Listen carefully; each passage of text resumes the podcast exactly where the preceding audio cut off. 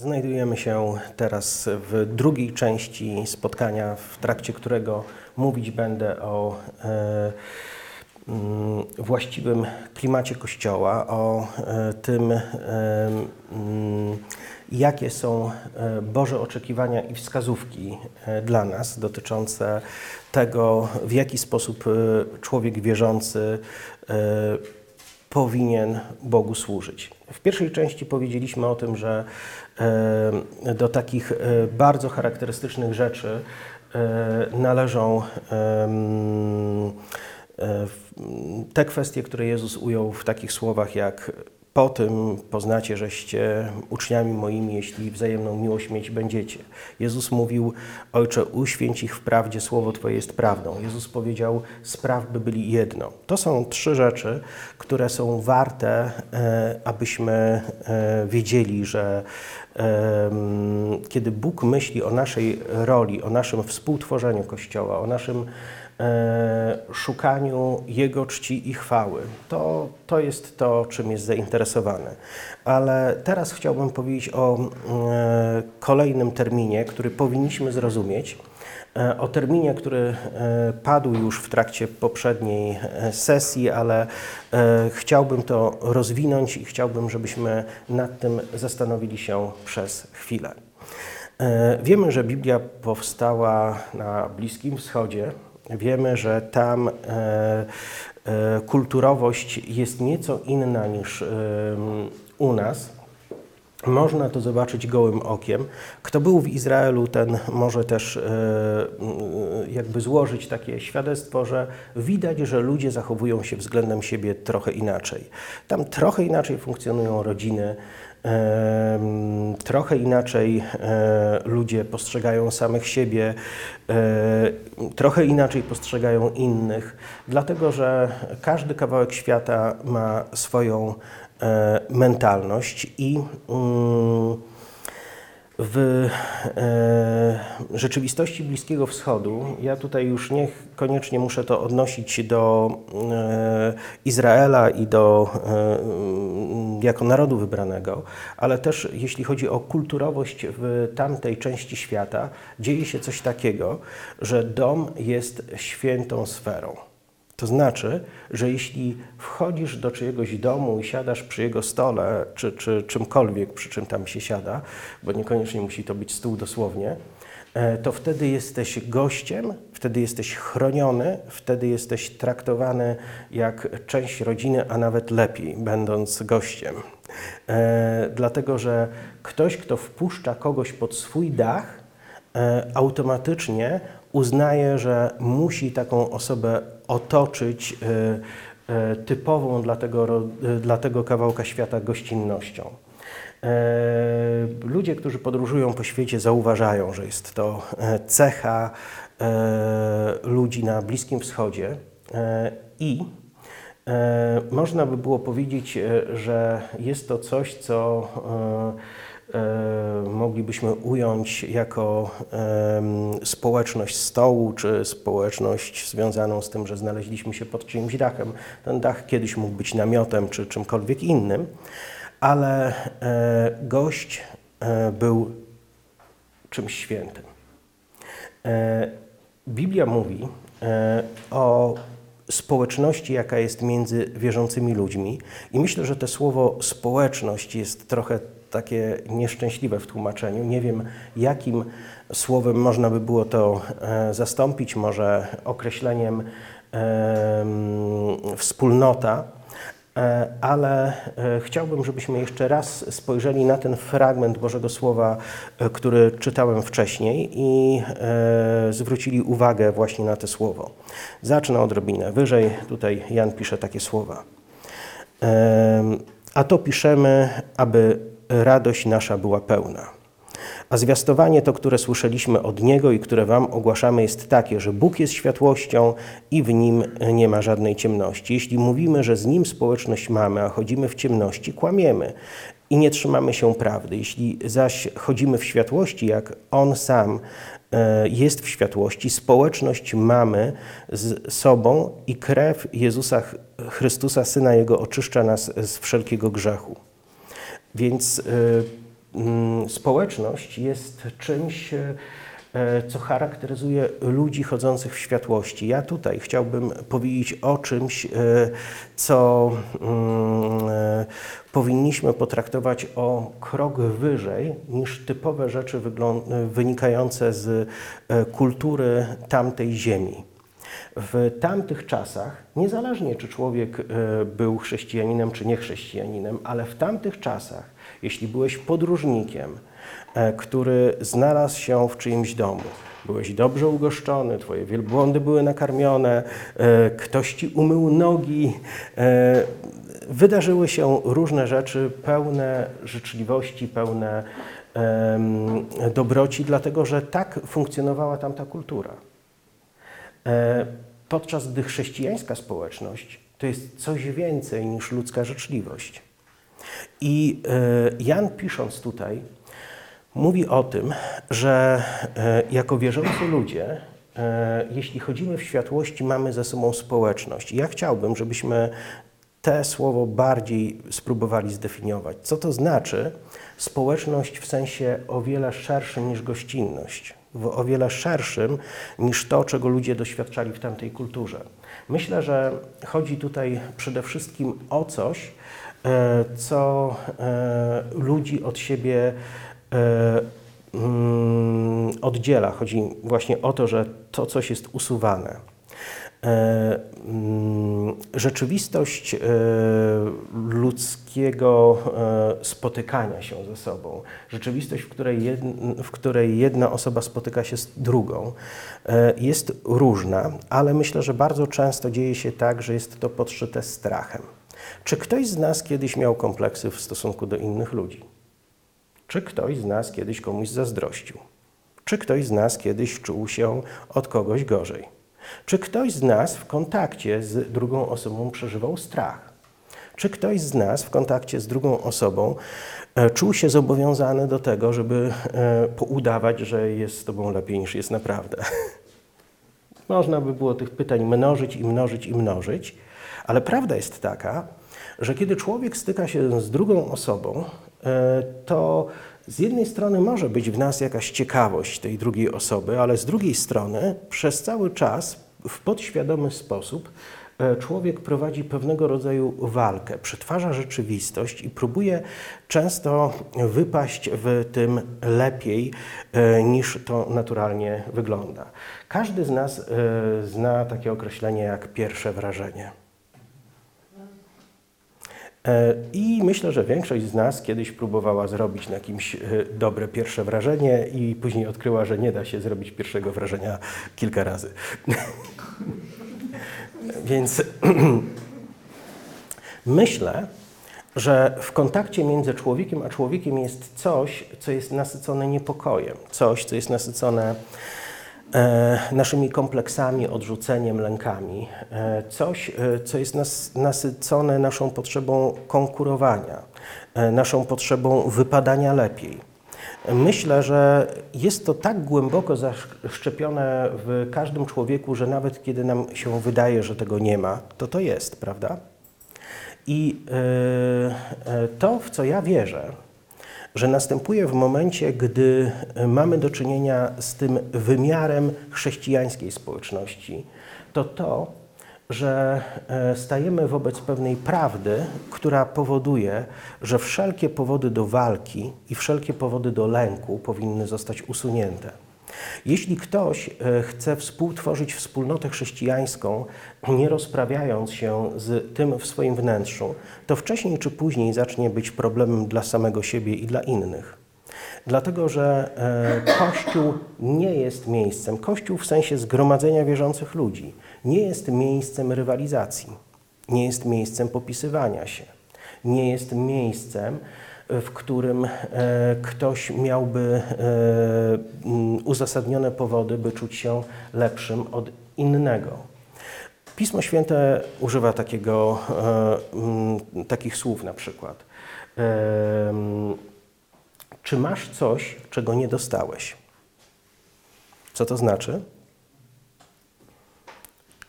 Jeśli jesteśmy zbawieni z łaski, jeśli Boża dobroć, Boża życzliwość dotyka nas w oparciu o to, co Chrystus dla nas zrobił, to czy mamy jakikolwiek powód do chlubienia się w stosunku do innych ludzi i czucia się lepszymi od nich? Jakoś to jest usunięte wtedy. No chyba, że Chyba, że przyjmujemy bardzo powierzchownie poselstwo krzyża i mówimy tak, Jezus umarł za mnie, ale ja nie jestem taki zły. Czyli umarł, ale trochę niepotrzebnie. To jest bardzo bluźniercze stwierdzenie. Bo albo szedłeś do tego piekła, albo nie. Albo Jezus uratował cię przed potępieniem, albo wcale nie trzeba było cię ratować. A ty uwierzyłeś, wyświadczając mu łaskę, żeby mu było miło, żeby na darmo nie umierał. To jest dopiero bluźniercze, prawda?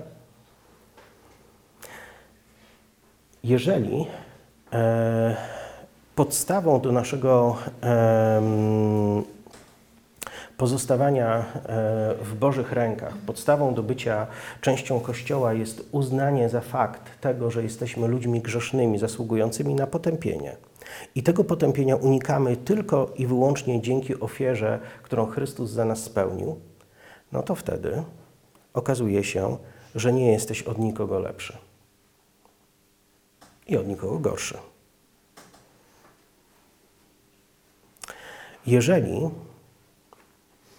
żyjemy w świadomości tego, że e, najdonioślejszym faktem dotyczącym nas jako osoby jest to, że Boży Syn postanowił z naszego powodu przyjść na ziemię, po to, by uratować nas przed wiecznym potępieniem i zapewnić nam życie z Bogiem w miejscu wiecznego szczęścia. Kiedy rozumiemy, że inicjatywa była z Jego strony, to wiemy, że wszystko, co mamy, mamy z łaski, z Jego inicjatywy. W żaden sposób nie możemy być lepsi od kogokolwiek. Apostoł Paweł, który był człowiekiem o niesamowitym e, dorobku, kiedy był e, osobą żyjącą w judaizmie, e, bardzo szybko piął się do góry po szczeblach kariery. Stał się członkiem Sanhedrynu, to mm, grupa najbardziej, e, e, że tak to ujmę, trzymająca władzę w tamtej e, rzeczywistości, jeśli chodzi o naród wybrany. Był osobą niezwykle dobrze wykształconą. Był człowiekiem cieszącym się wielkim szacunkiem najwyższych przedstawicieli władz i religijnych w mm, ówczesnym Izraelu. Był kimś. To taki gość skazany na sukces. E, kiedy e, chrześcijaństwo zaczęło się szerzyć, zaczęło je tępić z najwyższą możliwą gorliwością. E, jednak doświadczył spotkania ze zmartwychwstałym Chrystusem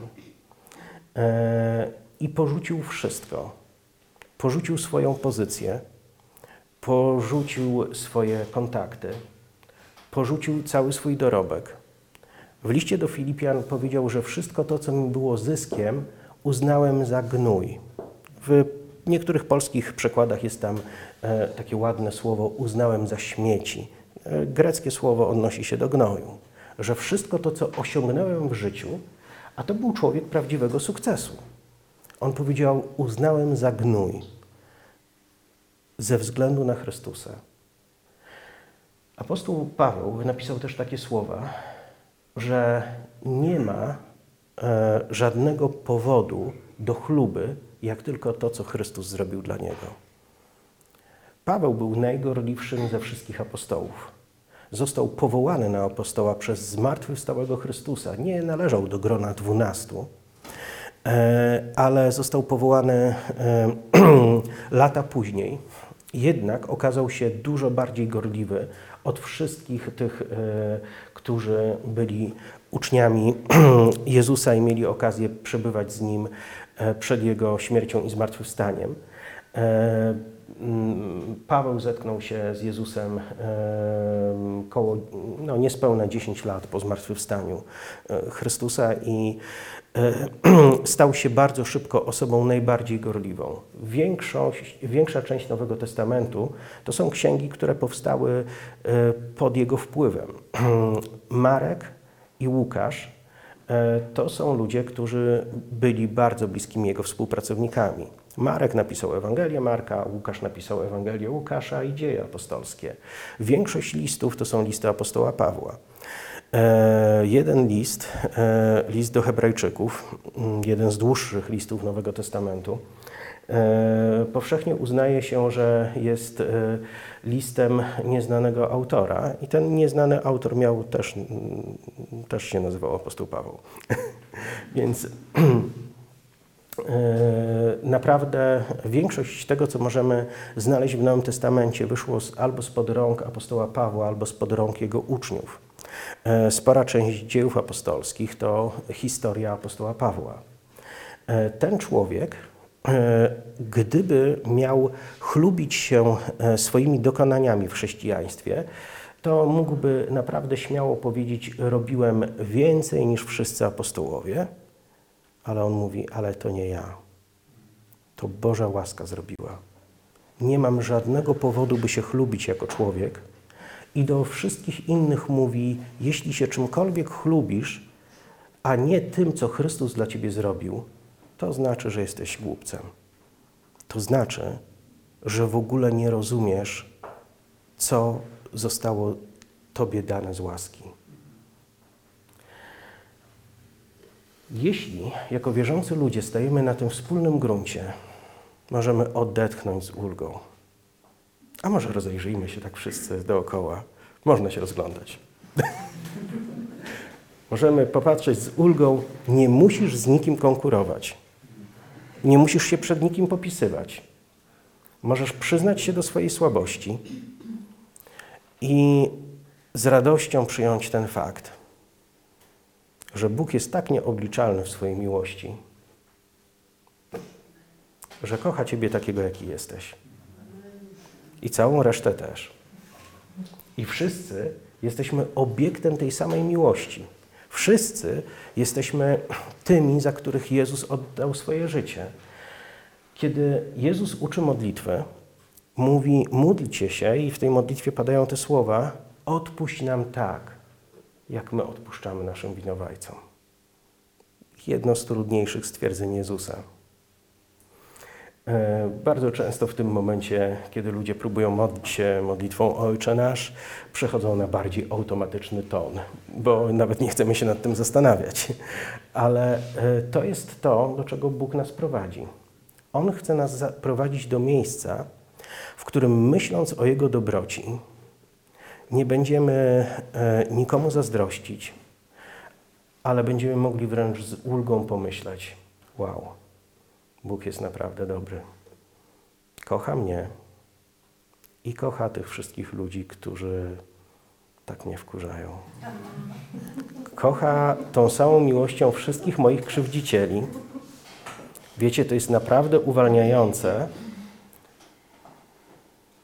Można czasami pomyśleć sobie coś złego o naszych krzywdzicielach, ale do momentu, aż uświadamiamy sobie pewną prawdę. Bolą nas krzywdy, które inni nam zadają. Ale zwykle nas nie boli to, kiedy my zadajemy innym takie same krzywdy. Każdy z nas, czy tego chce, czy nie chce, czy to wypiera, czy przyjmuje do informacji, wszyscy jesteśmy krzywdzicielami, wszyscy jesteśmy krzywdzeni. I dobrą nowiną jest to, że sprawiedliwy sąd nie jest rozstrzygnięciem. Jeśli chcesz sprawiedliwości dla każdego krzywdziciela, który cię kiedykolwiek skrzywdził, to od razu zacznij się modlić i zacznij mówić do Boga: Boże, i mnie też ukaż za wszystko. Wtedy nasza modlitwa jest naprawdę autentyczna i prawdziwa. Ale my chcemy dla siebie łaski, a dla innych kary. To jest zły sposób myślenia, cielesny i chory.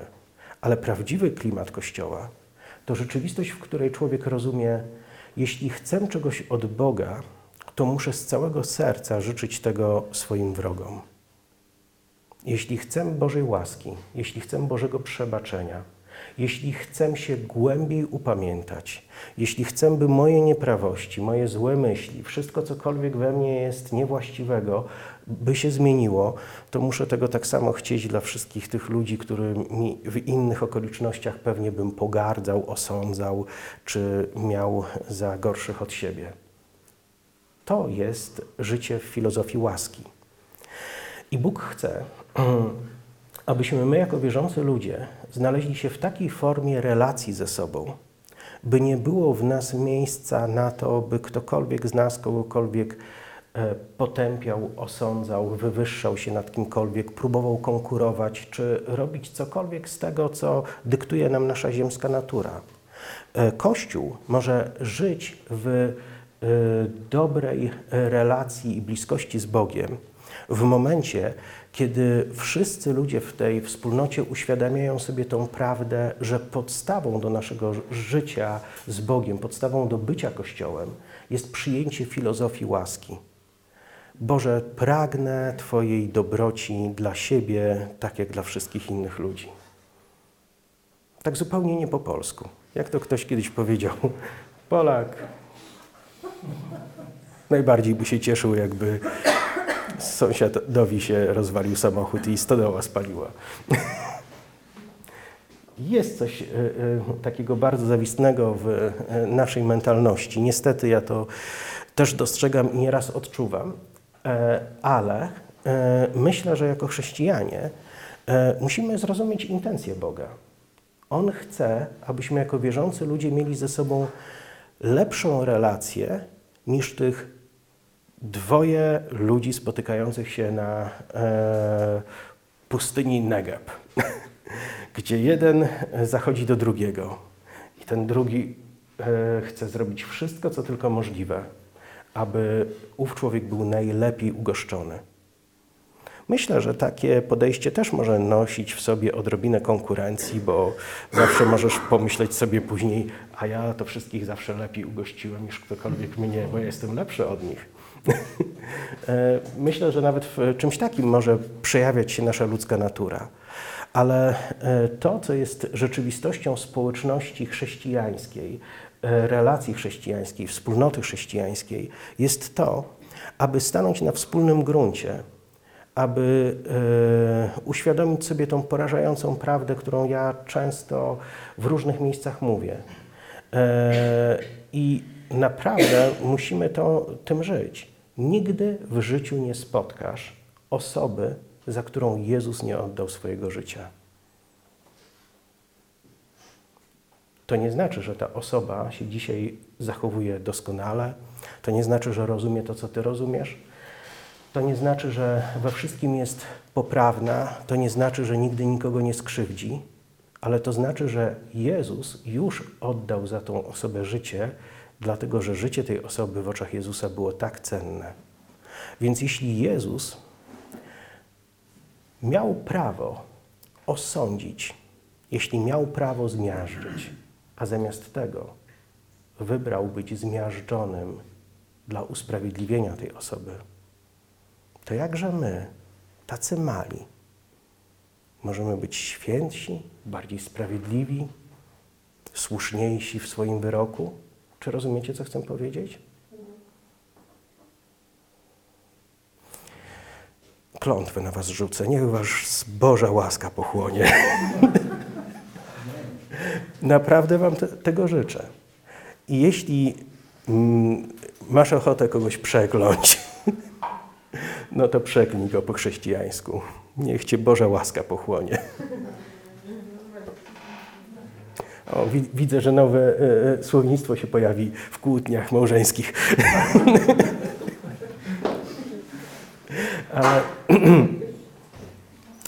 e, to, co mówię, to nie jest roztaczanie e, romantycznej wizji, e, tylko ja wierzę, że naszym celem powinno być dążenie do takich standardów, jakie Chrystus nam wyznaczył. Jezus powiedział, wystarczy, gdy uczeń będzie jak mistrz Jego.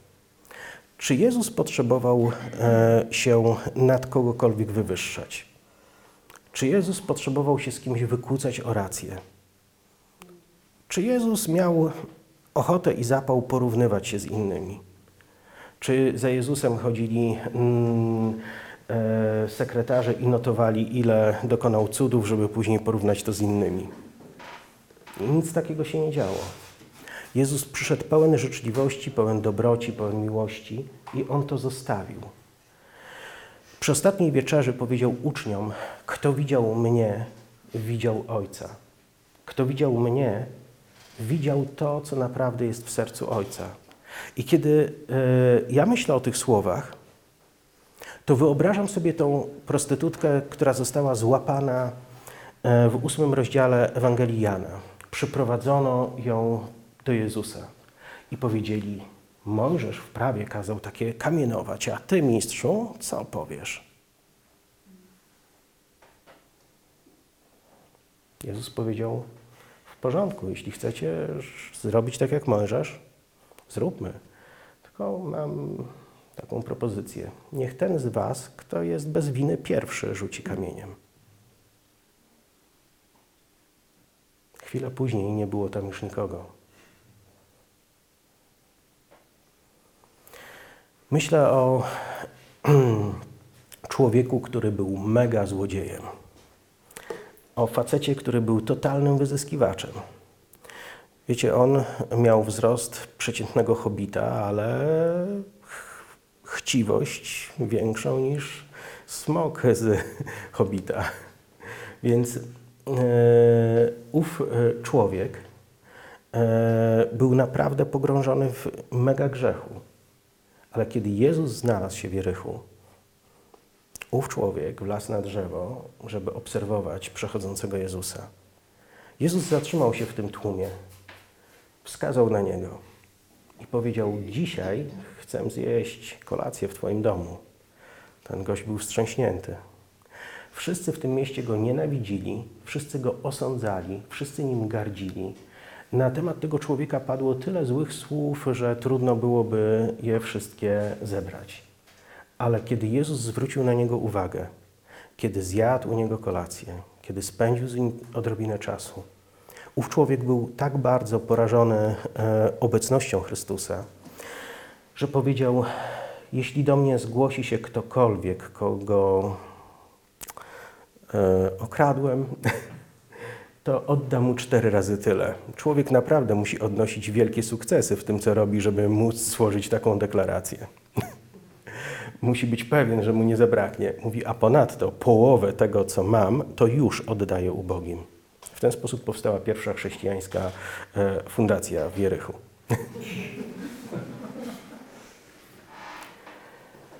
Jezus wielokrotnie zetknął się z ludźmi, którymi wszyscy gardzili.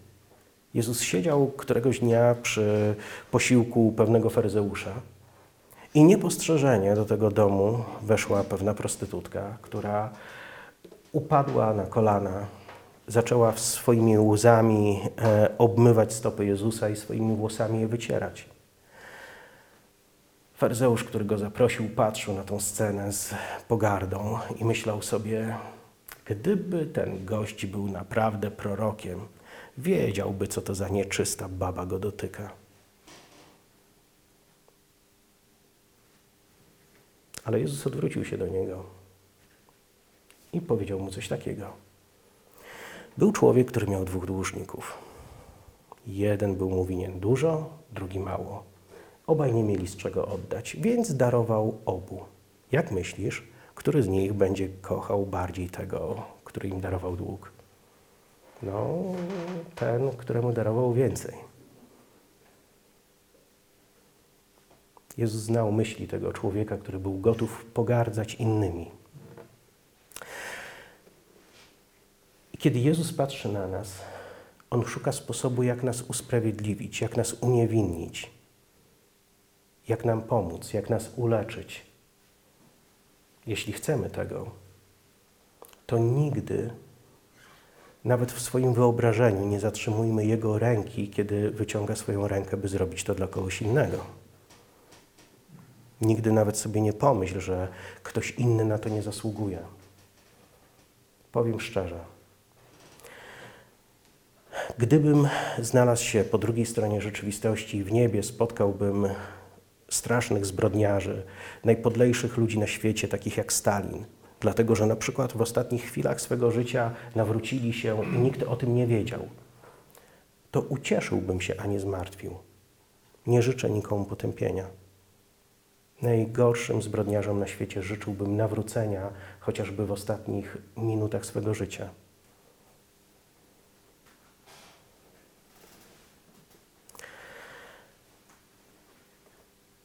Chciałbym być zaskoczony Bożą łaską.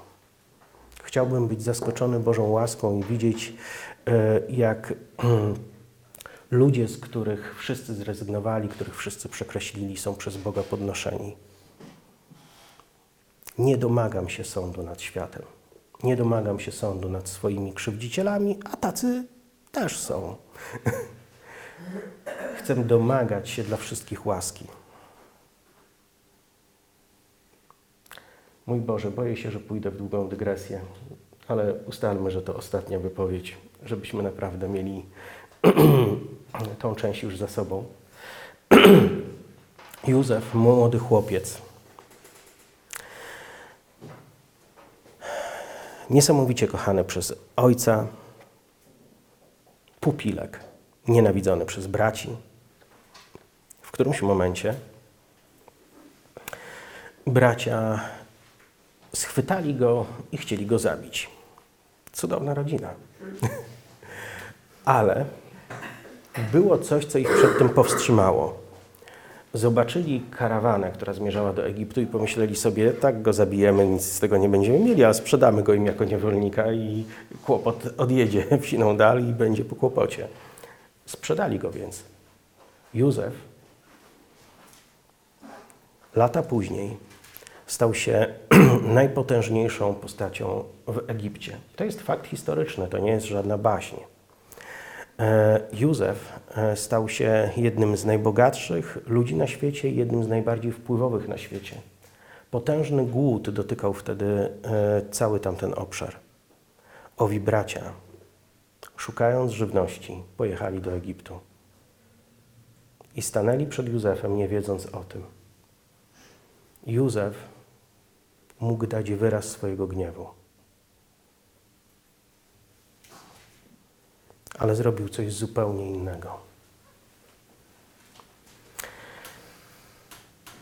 I Józef jest kimś, kto jest pewnym proroczym obrazem e, tego, kim w przyszłości miał być Chrystus pochodzący z żydowskiego rodu. Jezus, który został skrzywdzony przez najbliższych, postanowił okazać łaskę. Józef, który został skrzywdzony przez najbliższych braci, korzystając ze swojej władzy, swego autorytetu, postanowił ich ochronić, postanowił im pomóc, postanowił ich wybawić. Skrzywdzony wybawca. Takim kimś był Józef ukrzyżowany Zbawiciel. Takim kimś jest Jezus. I Bóg domaga się, abyśmy przyjmując od Niego Jego łaskę, przyjęli również Jego ducha, Jego nastawienie, Jego sposób myślenia. E, nie wystarczy błagać o odpuszczenie swoich grzechów. Jeśli nie jesteśmy w stanie razem z Jezusem utożsamić się w Jego śmierci i powiedzieć razem z Nim, tak jak On to mówił na krzyżu, Ojcze, odpuść im, bo nie wiedzą, co czynią. W taki sposób powinniśmy spojrzeć na naszych krzywdzicieli. Prawdziwa społeczność wierzących ludzi ze sobą, prawdziwa społeczność wierzących ludzi z Bogiem jest możliwa w momencie, kiedy robimy coś, co z ludzkiego punktu widzenia wydaje się nienaturalne. Wyrzekamy się konkurencji, wyrzekamy się porównywania, wyrzekamy się swoich kompleksów, wyrzekamy się zawiści. Wyrzekamy się wszystkiego tego, co mogłoby rodzić w nas gniew i oddzielać lub budzić w nas strach i oddzielać nas od innych. Ale decydujemy się na przyjęcie filozofii łaski, z jaką Chrystus przyszedł. On to nam pokazał i On chce, aby prawdziwy klimat Kościoła był klimatem takiej filozofii. I myślę, że to jest odpowiedni moment, żebyśmy zakończyli tą część poświęconą Słowu i przeszli do modlitwy, dlatego że wszystko to, o czym mówimy, to nie jest e, jakaś fikcja. To jest rzeczywistość, której doświadczamy. Łaskawy Bóg jest tutaj między nami. Przyjmijmy właściwy sposób myślenia. Spójrzmy na Niego jako pełnego łaski i przychodząc po Jego dotknięcie, bądźmy wolni, by nie nosić w sobie w stosunku do kogokolwiek jakiegokolwiek nieprzebaczenia, złości, zawiści, chęci zemsty. Przyjmijmy tą filozofię łaski, by tej łaski doświadczać. Dzięki, to tyle, ile chciałem powiedzieć.